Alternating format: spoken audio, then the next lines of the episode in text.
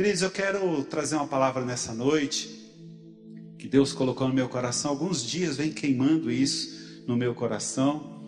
É, então, o nome da palavra é Mantendo a Lâmpada Acesa. Qual o texto que eu vou usar? O texto, abra comigo, Mateus capítulo 25. Nós vamos ler do versículo 1 até o 13 a minha tradução, conforme está projetado ali, diz assim, versículo 1: Então, o reino dos céus será semelhante a dez virgens que, tomando as suas lâmpadas, saíram a encontrar-se com o noivo. Cinco dentre elas eram nécias e cinco prudentes.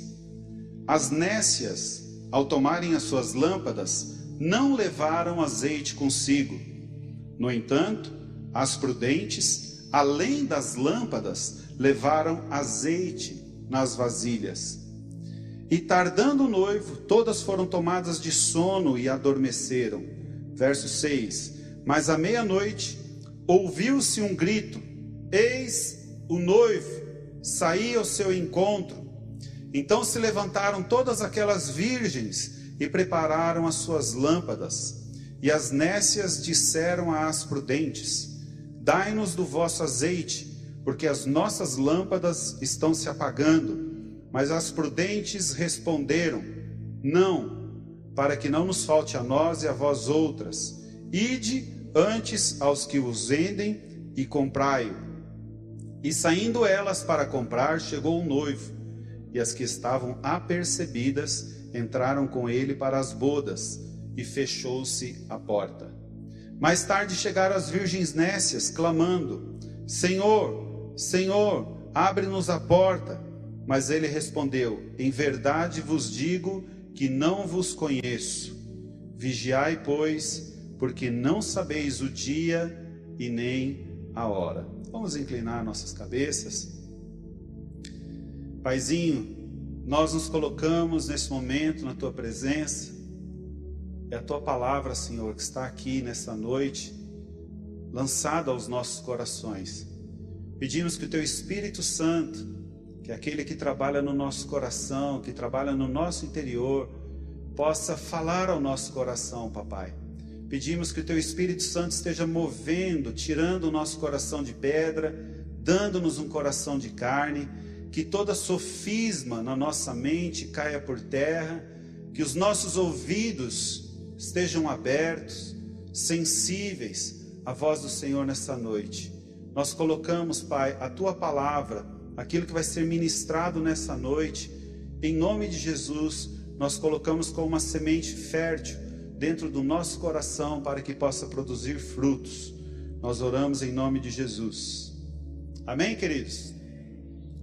Irmãos, a vida cristã ela é uma expectativa constante da vinda do nosso Senhor Jesus, do amado da nossa alma.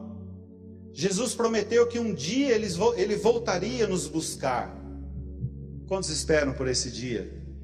O dia da volta do Senhor Jesus. Quantos estão preparados para esse dia? Então, irmãos, nós precisamos realmente estar preparados. A segunda vinda do nosso Senhor Jesus é um dos temas mais enfatizados em toda a Bíblia.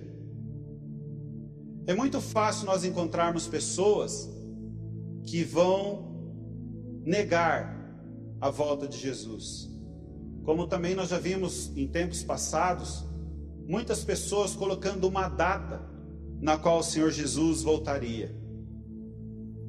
Eu, quando era pequeno, eu ouvia muito uma frase que eu penso que quem nasceu do ano de 2000 para cá não ouviu mais.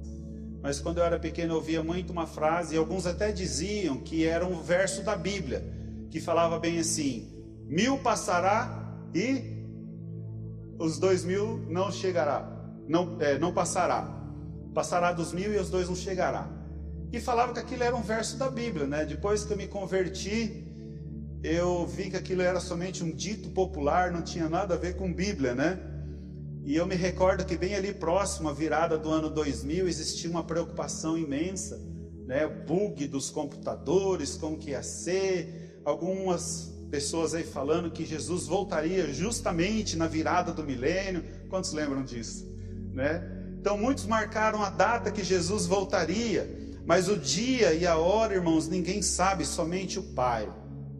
Mas a convicção de todo verdadeiro cristão é de que o nosso Senhor ele voltará e esse dia é o dia mais aguardado, é o dia mais esperado, onde nós veremos o nosso Senhor face a face, o nosso amado Jesus. E essa parábola aqui das dez virgens, ela tem como foco principal pelo menos dois pontos. Um deles fala sobre a vigilância e outro deles fala sobre a preparação. E Jesus compara aqui o reino dos céus a uma festa de casamento. Se puder voltar lá no versículo 1 para mim, Guilhermina, fazendo um favor. Então Jesus compara o reino dos céus com uma festa de casamento. Então este é o pano de fundo dessa parábola. Ah, um detalhe. Os casamentos daquela época, é importante a gente falar isso, né? Os casamentos daquela época, eles tinham algumas peculiaridades. Uma delas era o dote. Inclusive hoje, ainda hoje, em algumas culturas e até mesmo em alguns países, existe é, esse do dote, onde se alguém se interessasse pela filha de uma pessoa, né, tinha que ir lá e pagar um dote. Então, eu até acho, como sou pai de duas meninas, eu acho que eu sou a favor desse. Né? O Juninho também concorda, né? Quem é pai de menina, eu acho que poderia voltar esse costume, né? Antes de alguém chegar lá, ou oh, peraí, vamos conversar primeiro sobre o dote, né? Então, o que, que era o dote? Para que a moça saísse ali da sua casa, o pretendente teria que pagar um valor que era estipulado pelo pai da noiva. E, ou seja, ela não sairia de graça ali da sua casa, né? E após esse acerto, né, deste dote, é, a moça já estava prometida aí aquele rapaz como se fosse uma espécie de noivado. Em muitos casos, este tipo de noivado, de compromisso, ele durava até cerca de um ano. E aí, após sim esse período, eles estavam sim aptos a poder celebrar ou consumar este casamento.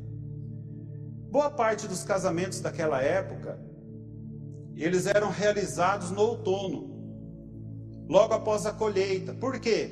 Para que o maior número possível de pessoas, ou seja, todas as pessoas daquele povoado, daquele vilarejo, pudessem estar ali presentes, se alegrando junto com os noivos. E como parte desse casamento também havia o cortejo nupcial, onde a noiva saía da sua casa com um grupo de pessoas mais próximas a ela, e o noivo também saía de um determinado lugar com um grupo de pessoas mais próximas a eles, a ele, e ambos se encontravam ali num lugar, e o destino deles era a casa do pai do noivo, onde haveria ali uma grande festa. Então é provável que neste cortejo, é bem provável que dentro desse cortejo é que Jesus se refere a essa parábola das dez virgens. E ao narrar essa parábola, né, nós vemos que a função daquelas convidadas, daquelas dez virgens, era acompanhar o noivo a, ao seu casamento, a cerimônia do casamento. Então, ali no verso 1, diz assim: Então o reino dos céus será semelhante a dez virgens, que tomando as suas lâmpadas, saíram a encontrar-se com o noivo. Eu preciso aqui pegar algumas palavras dentro deste texto que eu acredito ser muito importante para que a gente tenha uma compreensão total do que o texto está nos passando. Então, essas dez virgens do texto, irmãos, representa a igreja como um todo. Não representa apenas as mulheres. Essas virgens, dez virgens que o texto fala, representa a igreja como um todo, que aguarda a chegada do noivo. E este noivo, aqui na parábola que o Senhor está nos mostrando, representa o próprio Jesus. Então nós vemos na sequência do texto sobre essas virgens que se prepararam para este dia e também sobre aquelas que não se prepararam para este dia. Então essas virgens que tomando as suas lâmpadas Algumas traduções colocam ali que é, lamparinas eram recipiente de barro, não muito diferente hoje das lamparinas que nós vemos por aí, mas era um recipiente de barro, onde era colocado ali o azeite e colocado ali um pavio dentro, e aquele pavio mergulhado naquele azeite, quando acendia a ponta ali do pavio, gerava aquela luz. Além de gerar luz, aquele azeite, principalmente ali em Israel, ele gerava, quando estava queimando, além da luz, ele gerava um aroma agradável. Ele só tinha que tomar um determinado cuidado que se aquele pavio, né, ele, o, o óleo acabasse dentro daquele recipiente, aquele pavio secasse, ele ia pegar fogo, ele cheirava mal. Então eles tinham que tomar esse cuidado para não faltar azeite dentro daquela lâmpada. E essas lâmpadas, queridos, eu quero dizer que representa a luz de Jesus brilhando em nossa vida. Então, cinco de, de, as dez, melhor dizendo, né? Elas tomaram ali as suas lâmpadas e elas saíram a encontrar-se com o noivo. Versículo 2: Cinco dentre elas eram nécias. Algumas traduções usam a palavra imprudentes, outras dizem insensatas, tolas. Então, nós vemos que cinco delas eram nécias e cinco delas eram prudentes. As nécias, versículo 3, ao tomarem as suas lâmpadas, não levaram azeite consigo. O óleo na Bíblia, queridos, o azeite, é um dos símbolos do Espírito Santo. E o fato delas não levarem este azeite consigo, sabendo que o casamento era à noite, sabendo que as suas lâmpadas precisavam estar acesas, mesmo assim elas não se importaram. Por isso que elas foram chamadas de nécias, de insensatas, de imprudentes.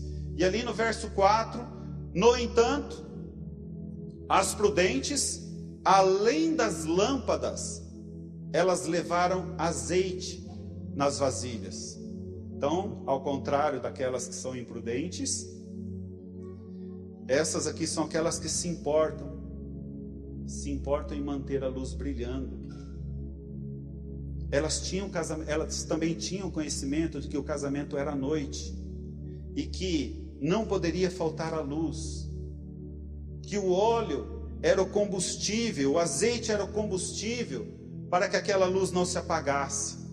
As prudentes, irmãos, nós dissemos que são aquelas pessoas prevenidas, que estão preparadas para algum tipo de imprevisto.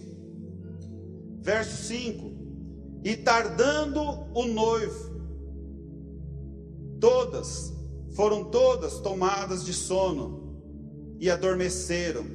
Aconteceu justamente aquilo para qual as prudentes haviam se preparado. O noivo demorou, a demora foi além daquilo que elas imaginavam. Quantos aqui já foram num casamento que demorou demais? Eu me recordo uma vez que nós fomos num casamento que a noiva atrasou uma hora e quarenta. E eu ia fazer o casamento. Aí imagina, era uma chácara, calor, terno. Uma hora e quarenta. Aí a noiva chega, as câmeras focam tudo na noiva, depois quem vai ministrar, né? E a gente tinha que estar lá assim, ó. Feliz. Então, o noivo tardou. Geralmente na nossa cultura quem atrasa é a noiva, né? Não é o noivo. Mas ele fala que o noivo tardou, demorou além daquilo que elas imaginavam. E nós vemos nesse versículo 5 que ambas foram tomadas pelo sono e adormeceram. Verso 6: Mas à meia-noite ouviu-se um grito: Eis o noivo, sair ao seu encontro. Todas elas, irmãos, foram acordadas por aquele grito. À meia-noite. A meia-noite na Bíblia nos traz lições importantes. Num sentido espiritual, irmãos, a meia-noite significa o fim de um ciclo, simboliza também o fim de um dia e mostra-nos que um novo dia está começando. Este domingo, hoje, termina às 23 horas e 59 minutos. Às zero hora começa uma segunda-feira. Então, a meia-noite, queridos, significa o fim de um dia e o despontamento de um novo dia. E foi justamente nessa hora que todas elas ouviram um grito: Eis o noivo, saí ao encontro, saí ao seu encontro. Sabe, irmãos, este é o grito que mais nós esperamos ouvir um dia, onde uma voz vai ser dita: Eis o noivo, saí ao encontro. Todos aqueles que amam o Senhor Jesus de todo o coração aguardam ansiosamente por esse dia. Será um dia de glória, será um dia de descanso eterno. Verso 7. Então se levantaram todas aquelas virgens e prepararam as suas lâmpadas. A chegada do noivo à meia-noite representou alegria somente para aquelas que estavam preparadas. As suas lâmpadas estavam acesas. Elas tinham óleo suficiente para queimar ali na presença do noivo. Enquanto para aquelas que não estavam preparadas, aquele mesmo grito, eis o noivo, saiu ao encontro para elas foi um grito de desespero, porque elas não estavam preparadas. As suas lâmpadas estavam apagadas. E as nécias, versículo 8, disseram às prudentes: Dai-nos do vosso azeite, porque as nossas lâmpadas estão se apagando. Presta atenção nessa frase, porque as nossas lâmpadas estão se apagando. Lâmpadas, irmãos, não possuem nenhuma utilidade se dentro delas não tiver óleo. O óleo é o combustível para que o fogo fique aceso.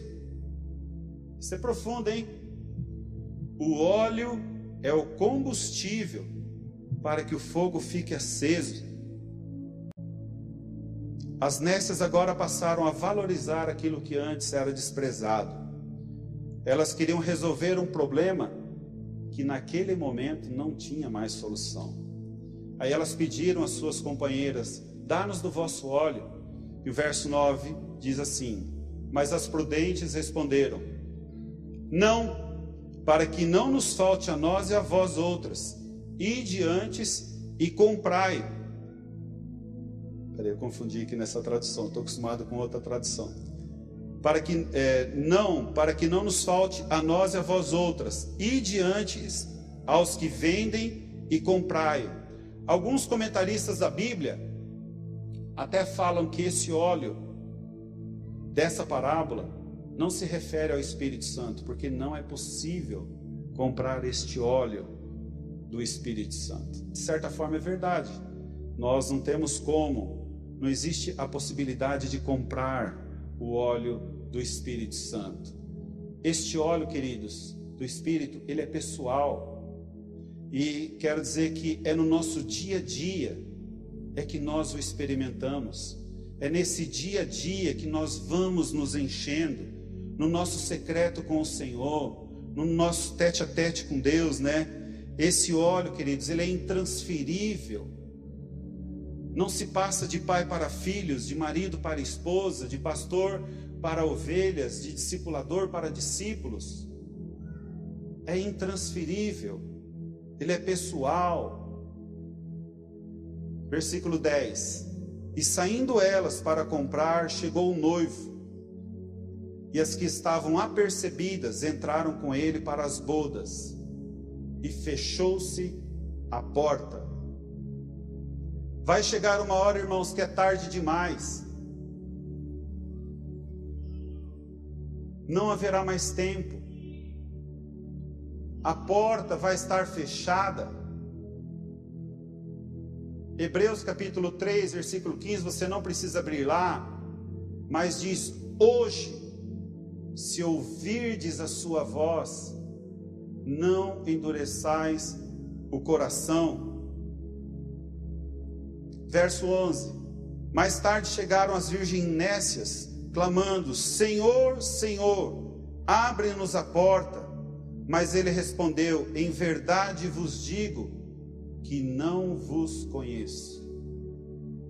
Confesso para vocês que eu meditei muito nessas duas frases enquanto eu estava estudando esse texto, deixando o Senhor falar ao meu coração.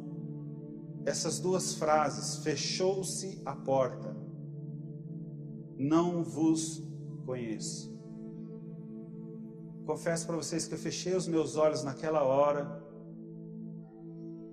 e eu fiquei algum tempo ali pensando na profundidade dessas frases.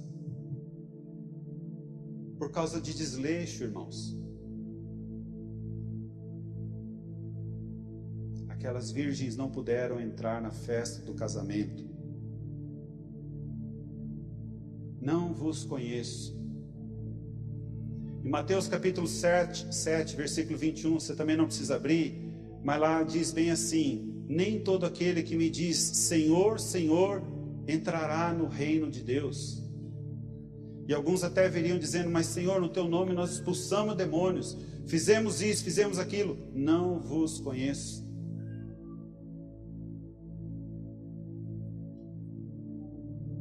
Milhares de pessoas hoje, que inclusive estão dentro da igreja, mas não estão em Cristo, não fazem a sua vontade. Prestemos atenção, irmãos. Um dia a porta vai ser fechada. E essas pessoas não entrarão no casamento do noivo. Todo casamento ele é programado com antecedência com muita antecedência. Eu até me recordo uma vez, lembrei disso enquanto estava preparando a palavra. Eu me lembro uma vez, é, há muitos anos, eu estava dentro de um supermercado, onde chegou um rapaz e falou para mim assim: Ô, ô, ô, eu olhei para ele, você é da Sadia, né? Na época eu trabalhava, representava essa empresa. Sim, por quê? Então, meu, é o seguinte, ó, eu vou casar aí, para mim acho que era no outro dia. Era para aqueles dias, mas acho que ele falou assim, ó, eu vou casar aí amanhã. E eu queria ver se você não podia ser meu padrinho de casamento. Eu fiquei, sabe quando você é pega numa situação assim que você não sabe nem o que, que você fala para a pessoa, né? O cara chegou me chamando de ô, ô, ô, nem meu nome ele sabia. E eu também não sabia o nome dele, não sei até hoje. Acho que ele pensava por trabalhar numa empresa grande, acho que imaginou, esse cara ganha bem, né? Ele queria que eu fosse padrinho de casamento dele. falei, rapaz, o que você está pedindo para mim é uma honra. Né? É uma honra ser padrinho de casamento, mas de quem você tem afinidade, de quem você tem intimidade. Eu nem te conheço, cara. Fui bem gentil com ele, né?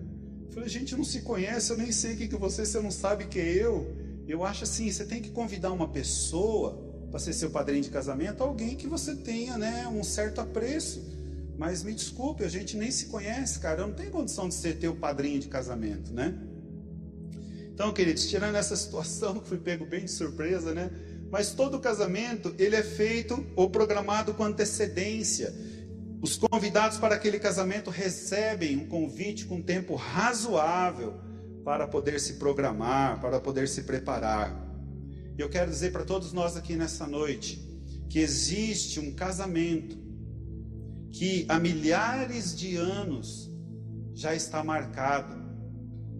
E que eu e você, meu irmão, eu e você, minha irmã, nós estamos, estamos convidados, nós estamos convocados a fazer parte deste casamento do Senhor Jesus e a sua noiva, do Cordeiro e a sua noiva. Então eu vou pedir para que os irmãos abram aí em Apocalipse capítulo 19. Você não precisa sair do livro de, de Mateus, mas abra aí Apocalipse capítulo 19, ali a partir do versículo 7, onde diz assim: Alegremos-nos, exultemos a Ele, a Ele demos glória, pois chegou a hora do casamento do Cordeiro, e a sua noiva já se preparou.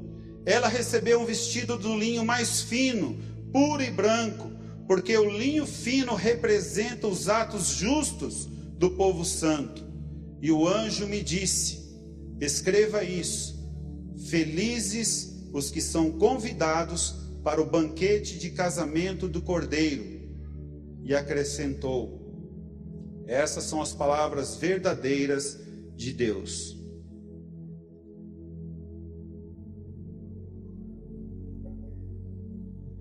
Querendo ou não, irmãos, todos nós estamos convidados para esse casamento.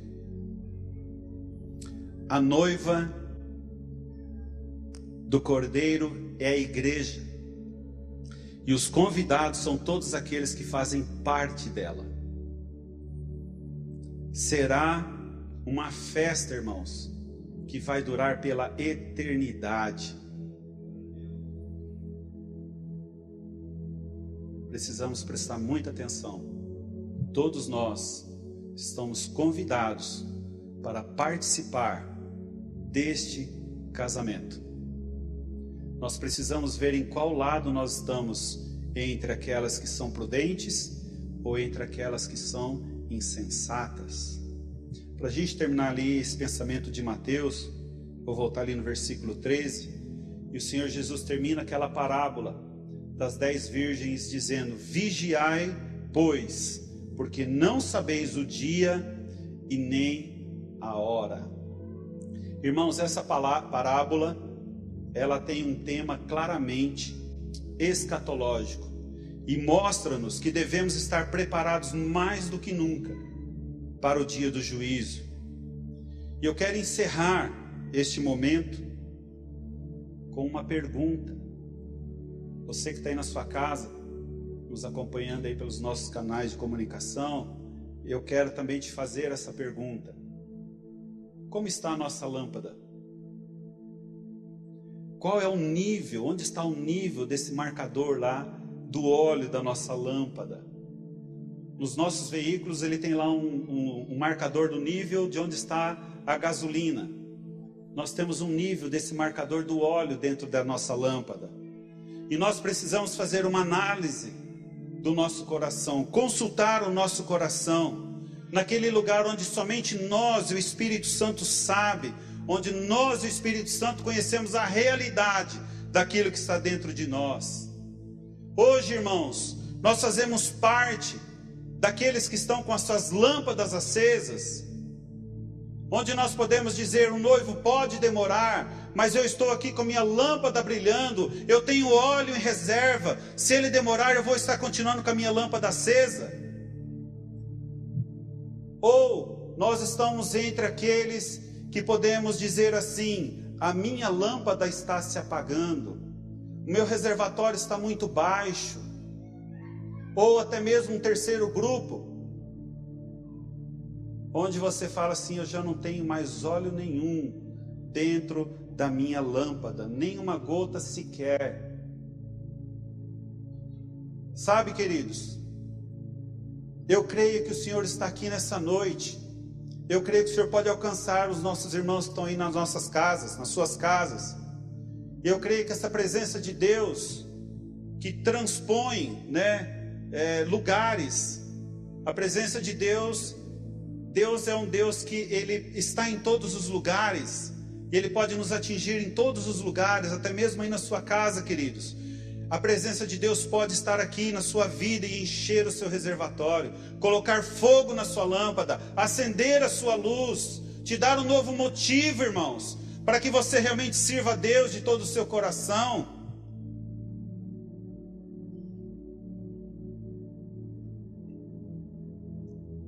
Como eu falei agora há pouco, aquelas lâmpadas quando acesas, além delas produzirem luz, produziam também um cheiro agradável, um perfume. Sabe, irmãos, quando nós estamos com o nosso reservatório cheio, que a nossa luz está brilhando, também nós exalamos o bom perfume de Cristo.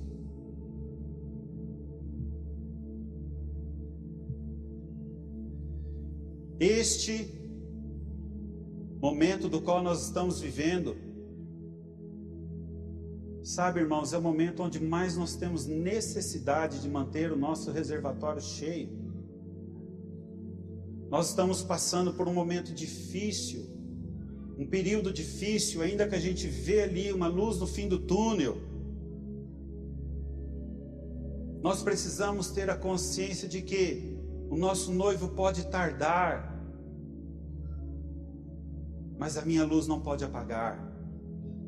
O meu noivo pode tardar, mas se ele tardar além da lâmpada que cheia, eu posso também carregar aqui um reservatório deste azeite, deste óleo.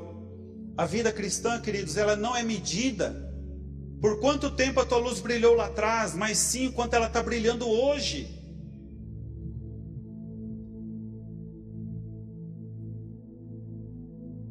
Nós precisamos ter a consciência que a nossa luz tem que estar brilhando hoje, amanhã, depois de amanhã e assim sucessivamente. Estão me entendendo, irmãos? A palavra que Deus colocou no meu coração nessa noite também, renovação. Enquanto eu meditava nessa palavra, veio essa palavra renovação. Irmãos, que o Senhor abra os nossos olhos para que nós possamos ver as coisas, não de forma distorcida, mas como elas realmente são. Mais importante que uma cura física, onde nós ficamos livres ali da enfermidade, que muitas vezes nos atrapalha, nos incomoda, mexe com a nossa estrutura. Mais importante que a, a cura física, irmãos, é a nossa alma, porque o nosso corpo um dia vai ficar aqui, a nossa alma não. A nossa alma é eterna. A nossa alma é eterna e segundo a Bíblia, queridos, ou vai para a presença de Deus, ou vai estar afastada de Deus por toda a eternidade. Pediria os músicos que viessem aqui, por favor. Pediria que todos nós pudéssemos fechar os nossos olhos.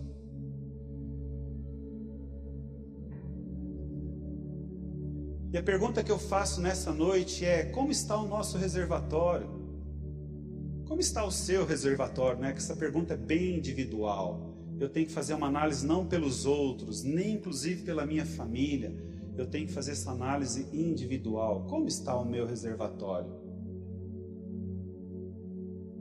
Como está esse óleo dentro de mim? Vocês estão me entendendo, queridos? Onde eu estou querendo chegar? Sim, Amém. Por favor, feche seus olhos. Essa noite eu creio que o Espírito Santo de Deus está ministrando ao nosso coração. Muitas lâmpadas não têm brilhado como brilhava antes. E nesse momento de escuridão, parece que o mundo vem passando. Este é o momento onde mais é necessário que a nossa luz brilhe. Este é o momento que é mais necessário que além de brilhar, nós possamos exalar o bom perfume de Cristo. Vamos todos ficar em pé. Nós fizemos um propósito desde que o pastor Thomas veio, por alguns domingos, nós estarmos sim orando aqui por cura física. Nós queremos orar, abençoar a vida dos irmãos, somar com os irmãos em fé, cada um na sua necessidade. Então nós vamos abrir aqui um espaço para que se você estiver passando por um momento de necessidade, onde o seu corpo está enfermo, nós vamos abrir esse espaço para que os irmãos venham aqui à frente, tomando todos os cuidados para a gente não fazer aglomeração. E também, queridos, se você se encontra nessa noite com o seu reservatório vazio, onde você vê que a sua luz está se apagando, porque você não tem mais óleo dentro de você, parece que o Espírito Santo, né, a Bíblia diz que nós não devemos entristecer o Espírito Santo. Mas eu creio que nessa noite, queridos, há um reservatório do Senhor nessa noite para encher a tua vida, para tocar a sua vida. Então nós queremos deixar esse espaço em aberto para que os irmãos venham aqui. Nós queremos orar por vocês, sim, cada um na sua necessidade física. E se porventura você sente que o teu reservatório, queridos, está vazio, a pessoa que vai estar ali junto com você orando, você vai dizer para ela qual é a sua necessidade e juntos nós estaremos orando com os irmãos. Então vou deixar o altar aqui aberto, que os irmãos possam estar vindo aqui e nós estaremos orando e abençoando a vida dos irmãos. Amém?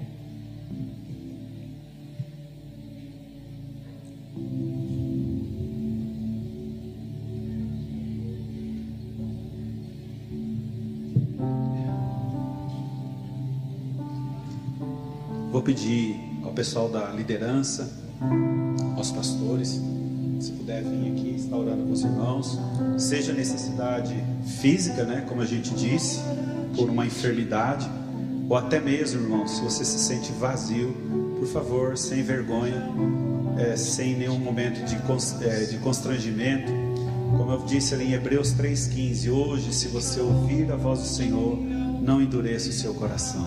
Vamos todos fechar os nossos olhos e juntos nós estaremos orando.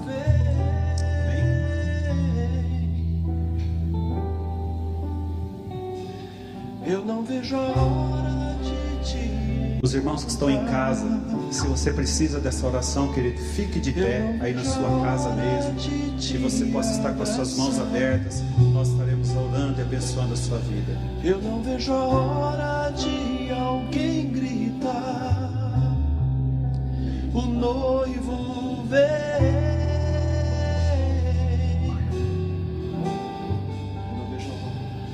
Eu não vejo a hora te encontrar. Eu não vejo a hora de te abraçar. Eu não vejo a hora de alguém gritar. O noivo vem.